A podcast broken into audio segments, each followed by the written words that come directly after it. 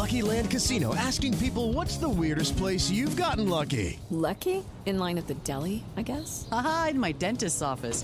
More than once, actually. Do I have to say? Yes, you do. In the car before my kids' P T A meeting. Really? Yes. Excuse me, what's the weirdest place you've gotten lucky? I never win and tell. Well, there you have it. You can get lucky anywhere, playing at Lucky Land Slots dot com. Play for free right now. Are you feeling lucky? No purchase necessary. Void where prohibited by law. eighteen plus. Terms and conditions apply. See website for details. The world is filled with many questions, such as, did giants exist? What is junk D N A? Does it mean that you're trash? Do you ever wonder if aliens have underwater bases in our oceans, and that's why there are so many U F O sightings off the coasts of islands all over the world? How serious even is climate change, and when should we start building our rafts? Hello, everyone. You may recognize me as Gabby from the Mystery of Everything podcast. And my name is Brenna, and you don't recognize me from anything yet. Together, we're two scientists who explore the answers to these questions and many, many more in our new podcast, Mystery, Mystery of Everything, Everything, available everywhere you get your podcasts. In recent years, you've probably heard about the so-called War on Christmas. It's the belief that there is a concerted effort by certain secular groups to somehow ban Christmas. Now, I'm not about to wade into that particular political minefield. But historically speaking, you might be surprised to learn that there actually once was a powerful group who tried to ban Christmas. And they were Christians? By the end of the year sixteen forty-five, England was being torn apart by a bloody civil war between the Royalists and the Parliamentarians. The Parliamentarians wanted more say in how the government should be run. But King Charles the First and the people who remained loyal to him wouldn't budge. At first, things didn't go well for the Parliamentarians. Before the Civil War, England had no permanent standing army. But each county had its own militia that could be called upon during times of conflict.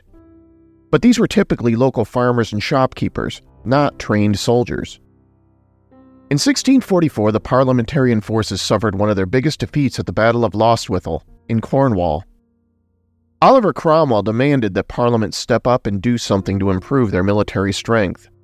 By April sixteen forty-five, Parliament passed ordinances which helped reorganize the troops into a real fighting force, called the New Model Army. Pretty soon, these better equipped and better trained soldiers began to win decisive victories against the King's forces.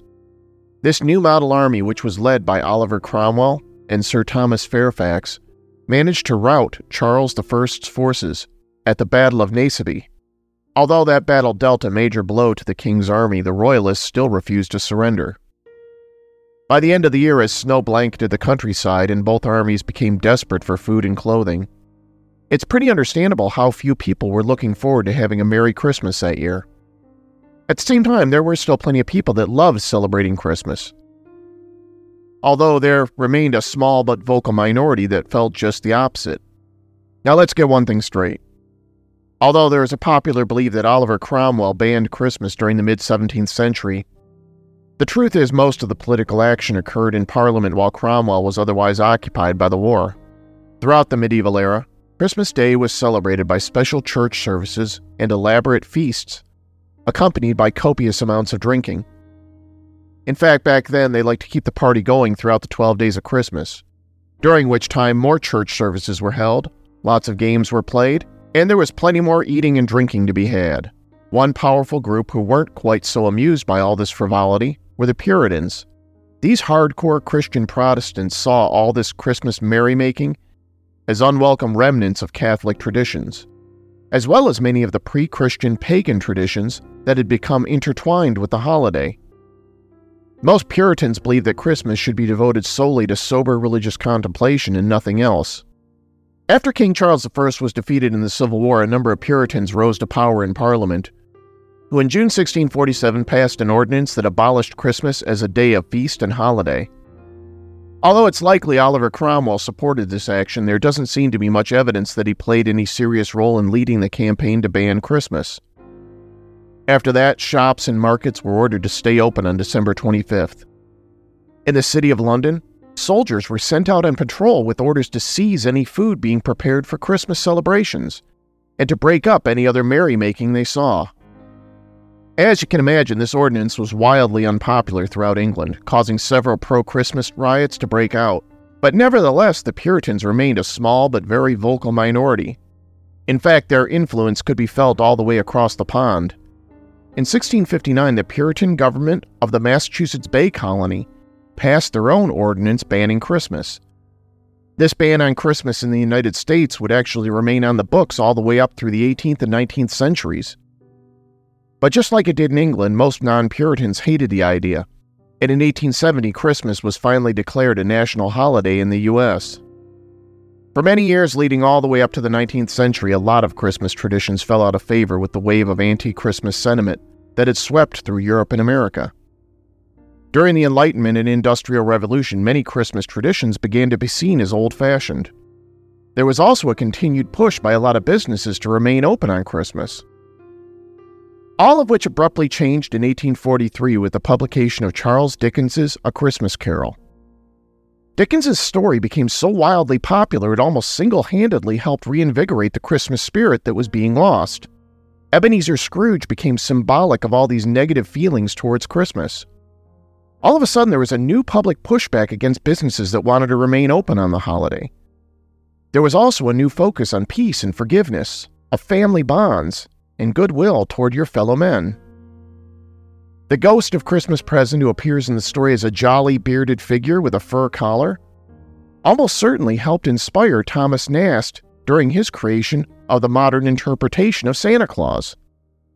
Since A Christmas Carol's original publication, it has gone on to become one of the most popular and retold Christmas stories this side of the Bible.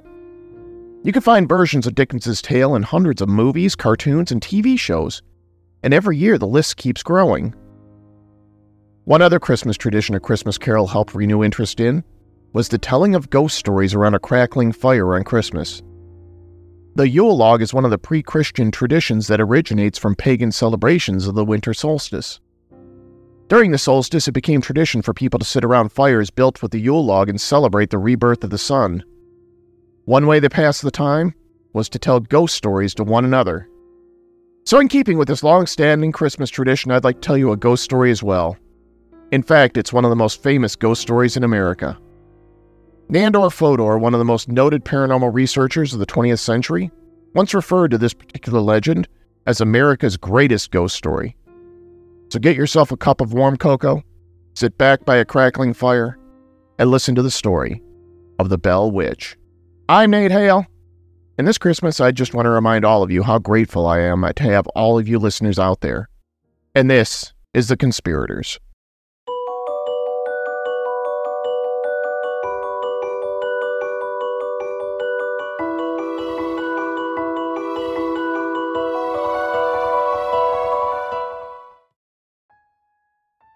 After the first British settlers came to North America, strict orders were put in place for most people to remain living near the Atlantic coast. This was actually for a pretty good reason, too. The early colonies were dependent on supplies from England, which came to the New World by boat, so the colonists needed easy access to the Atlantic Ocean for basic survival. But as time went on, many colonists began to see the mountains to the west and began to wonder what lay in that direction. Of course, this didn't go over particularly well with the hundreds of thousands of Native Americans who had already been living on this land for generations. In seventeen sixty-three, the British issued an official proclamation banning anyone from moving westward. But after the Revolutionary War, that proclamation abruptly ended, and now thousands of Americans were free to roam and seek their fortune and glory to the west.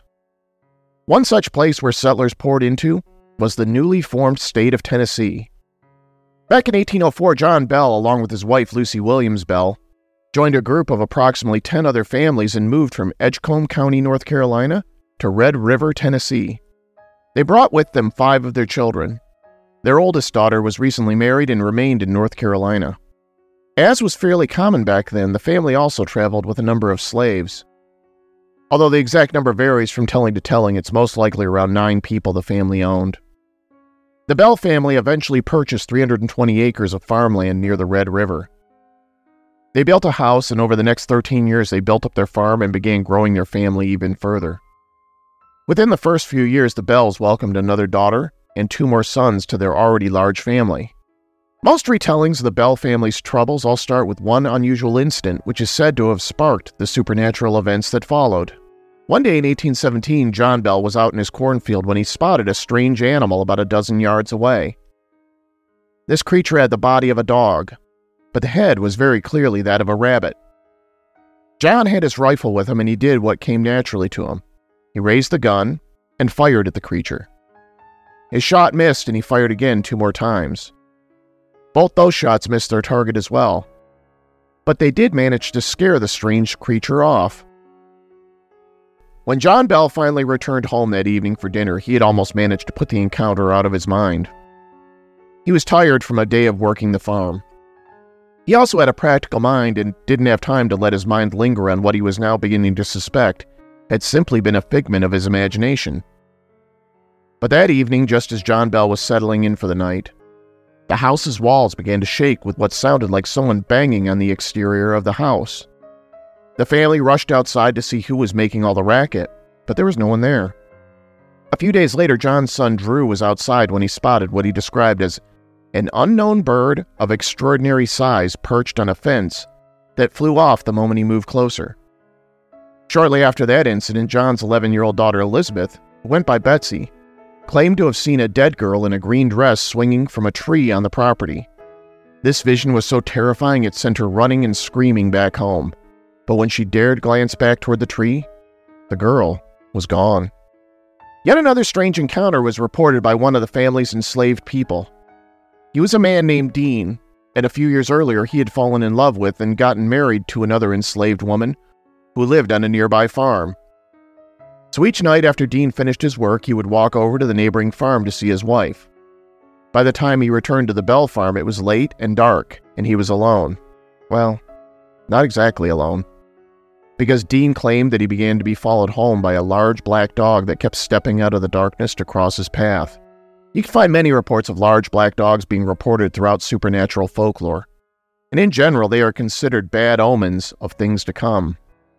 This black dog didn't seem to be any different, because from that point on, things grew even more terrifying for the Bells. That's because whatever supernatural entity appeared to have taken residence on their farm seemed to haunt them inside their house. It started with rapping noises. All the family members at one time or another began to hear the sounds of someone knocking on the walls in distant parts of the house. But then over time, the noises began to change. Some of the children began to describe hearing the sounds of what they said sounded like some animals gnawing on their bedposts at night. Other times they said they could hear rattling chains in the dark. Sometimes they told their parents that invisible hands would pull their blankets off them in the middle of the night. Late one night, Betsy came rushing into her parents' bedroom crying and screaming hysterically. They calmed her down and lit a lantern, only to find her body was covered in red welts and bruises, as if someone had beaten her. That night was just the first of many supernatural events that seemed centered around Betsy. There were more attacks in the night, as well as more noises that seemed to follow her everywhere. And I mean everywhere.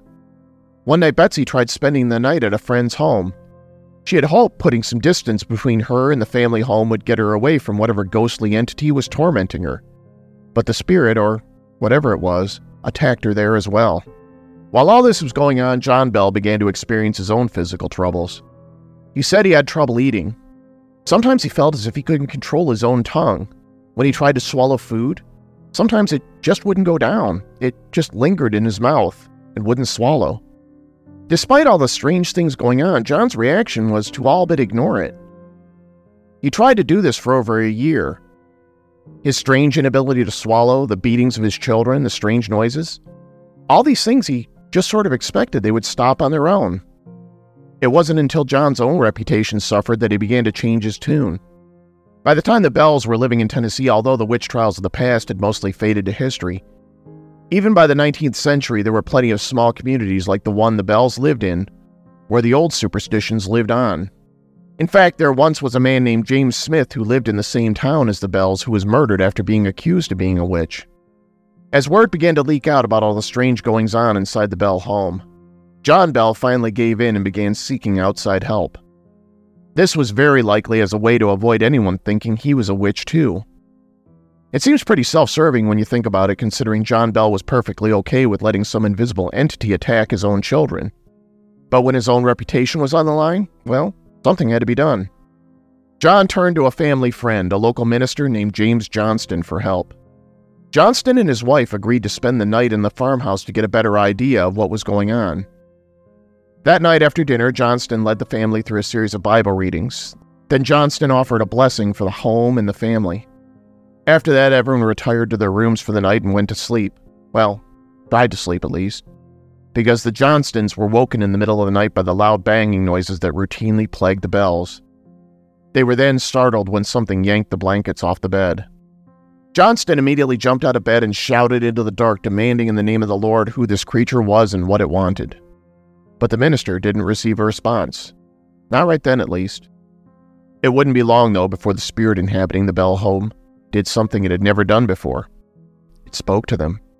The following morning, as the Bells and the Johnstons gathered for breakfast, the minister told John and the others about his terrifying encounter in the night. This only added to the family's terror, because if a man of God couldn't ward off this evil, then what else could they do? That was when something entirely startling happened. The spirit began to speak to them all. At first, it repeated back some of the Bible passages the minister had spouted the night before. But over time, the invisible entity had a lot more to say. Pretty soon, gossip began to spread far and wide about the haunting of the Bell farm. Their oldest daughter, who was living in North Carolina, wrote them a letter saying she had heard rumors about their haunting. A few weeks later, the Bells invited two local ministers for lunch one Sunday afternoon. The two men came from churches that were miles apart. That day, they had both delivered sermons around the same time as one another.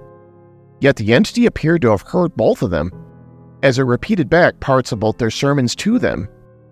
Up till this point, you might have been wondering if one of the children had been playing some pranks on the family that had gotten way out of hand. In the case of the story of the Fox sisters from New York who helped spark the spiritualist movement, that's precisely what is believed to have happened. Some of the daughters got bored and began rapping on walls and throwing their voices to make it seem like they were in communication with spirits.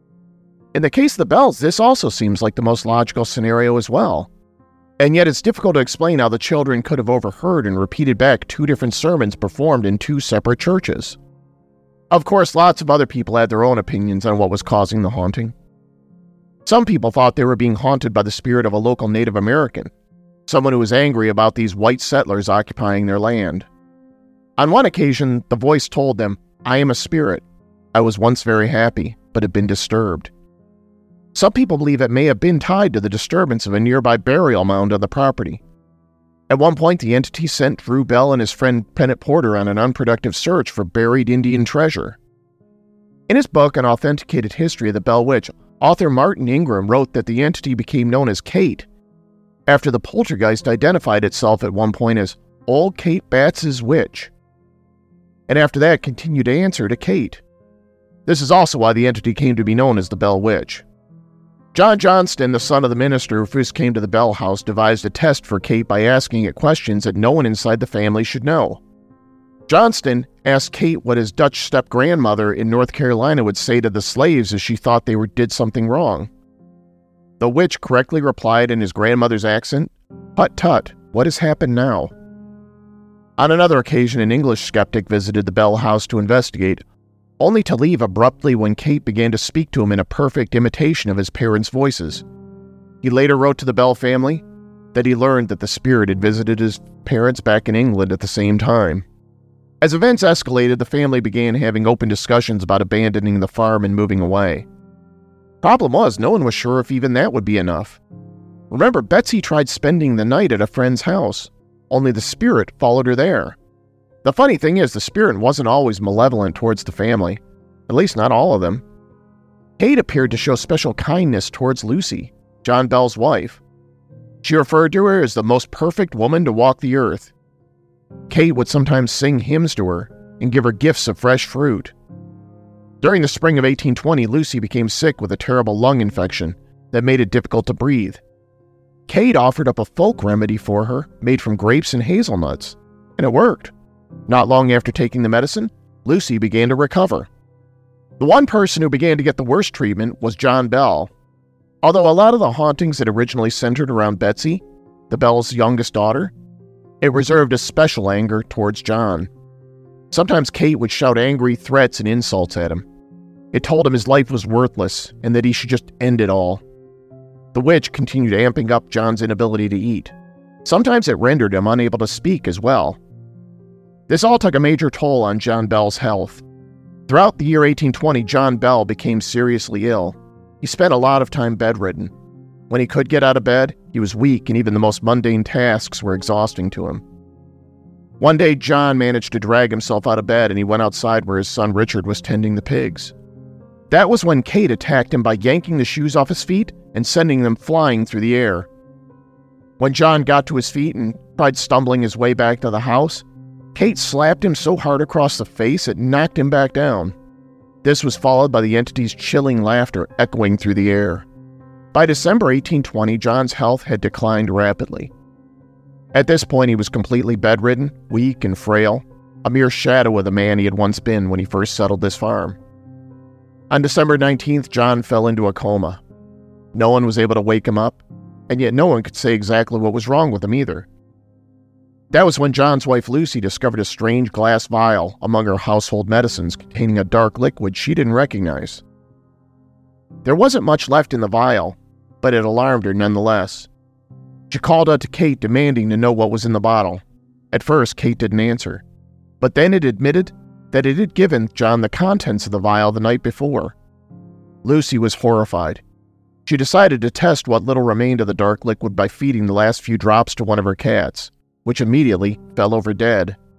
Within a few hours, the poison took its toll on John as well. Pretty soon his breathing stopped and he was gone. As the family all gathered to mourn John, Kate could be heard singing happy songs.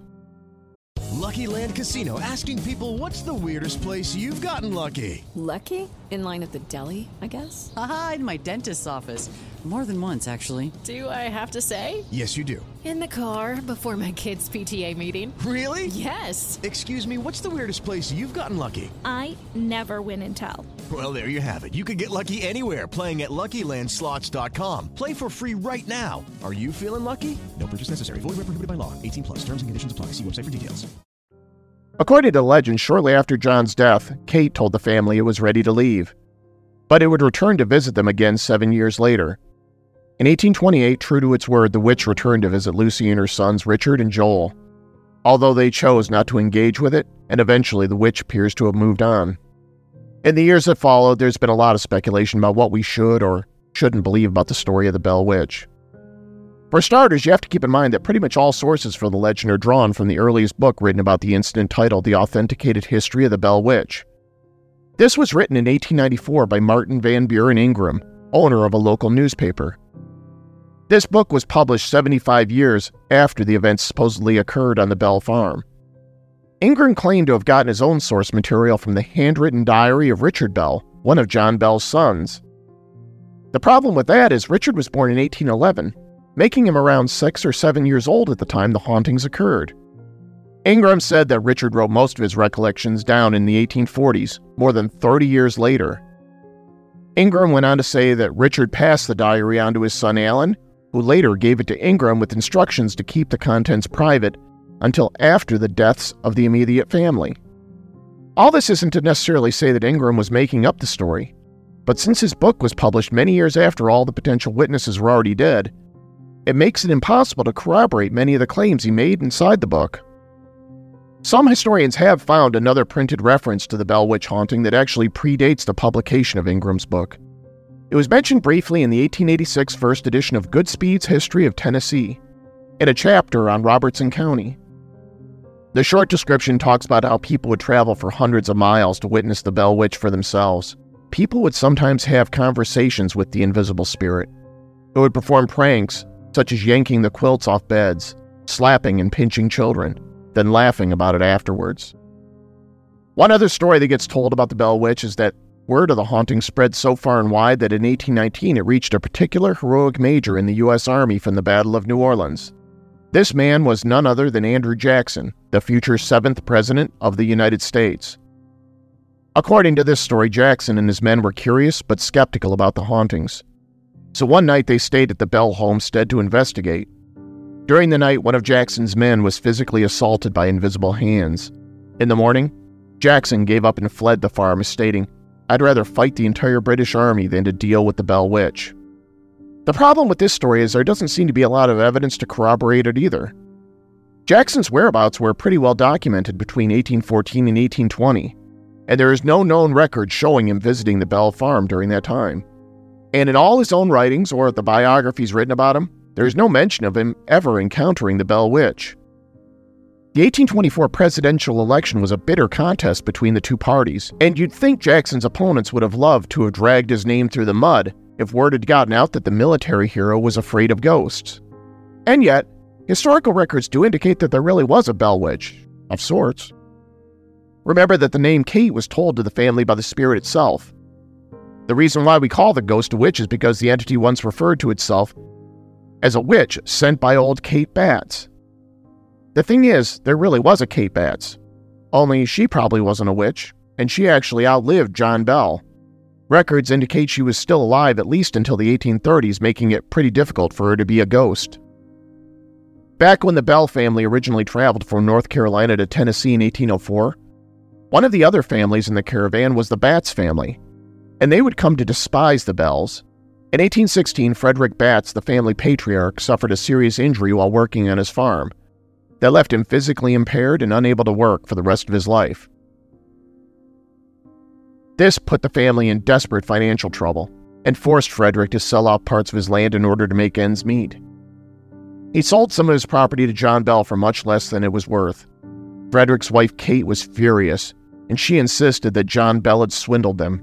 She swore that she would make the family pay for the supposed misdeed.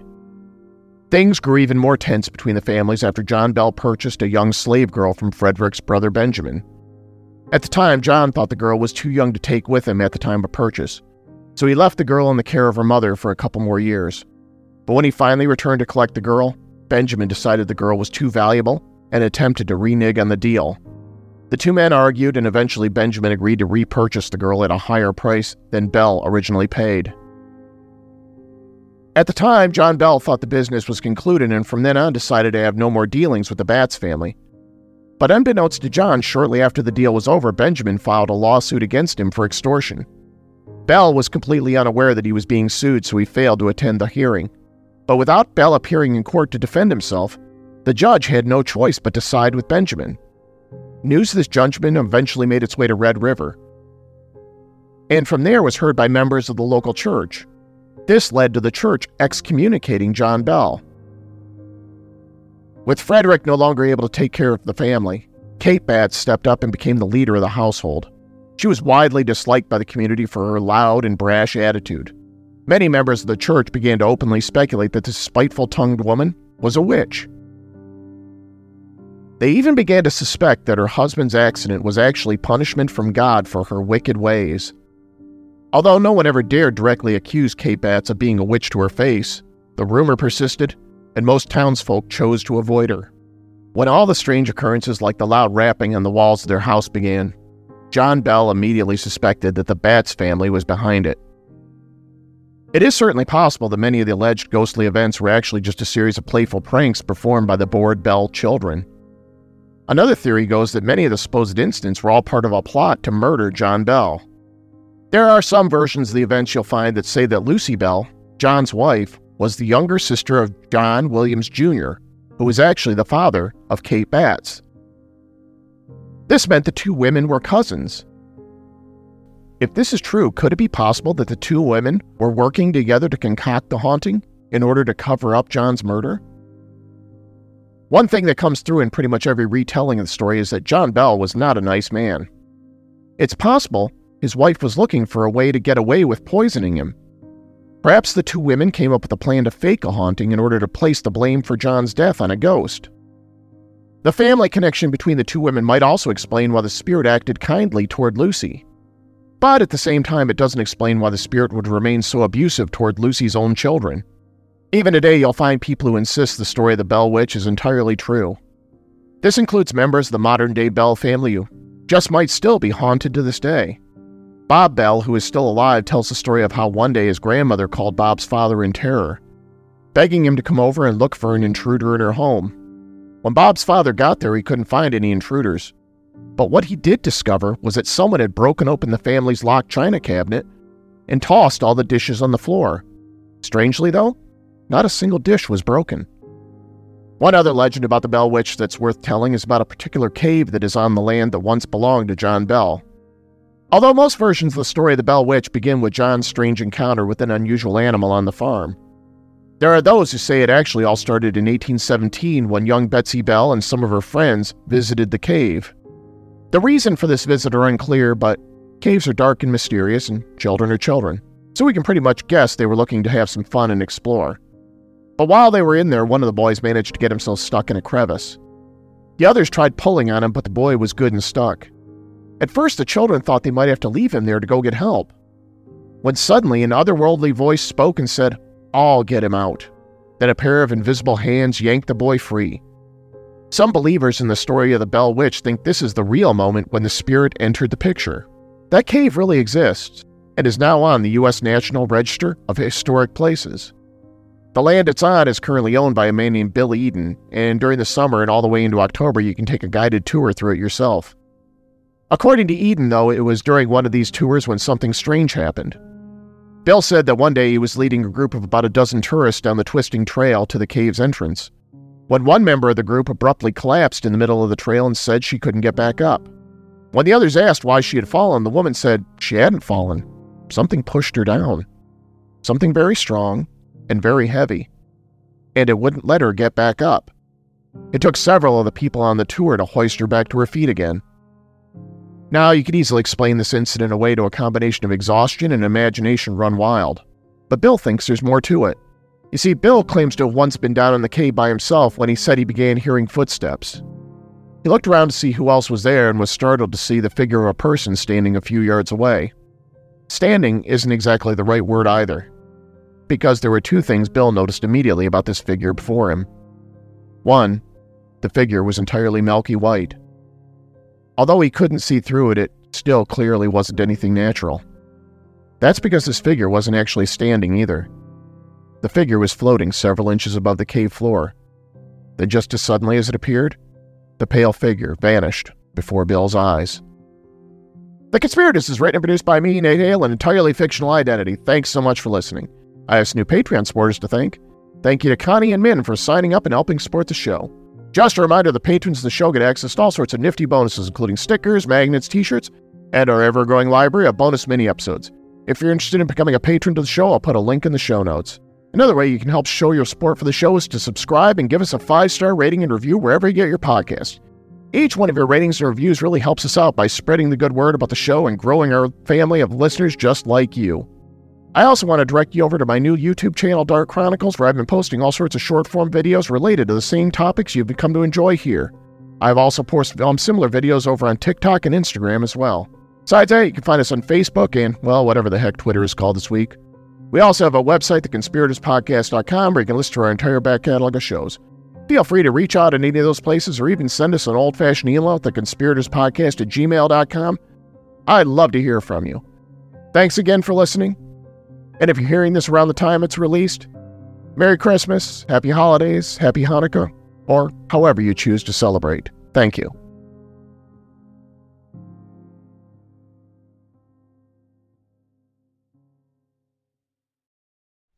If you like this podcast, can we recommend another one? It's called Big Picture Science. You can hear it wherever you get your podcasts, and its name tells part of the story. The big picture questions, and the most interesting research in science. Seth and I are the hosts. Seth is a scientist. I am Molly, and I'm a science journalist. And we talk to people smarter than us, and we have fun along the way. The show is called Big Picture Science, and as Seth said, you can hear it wherever you get your podcasts.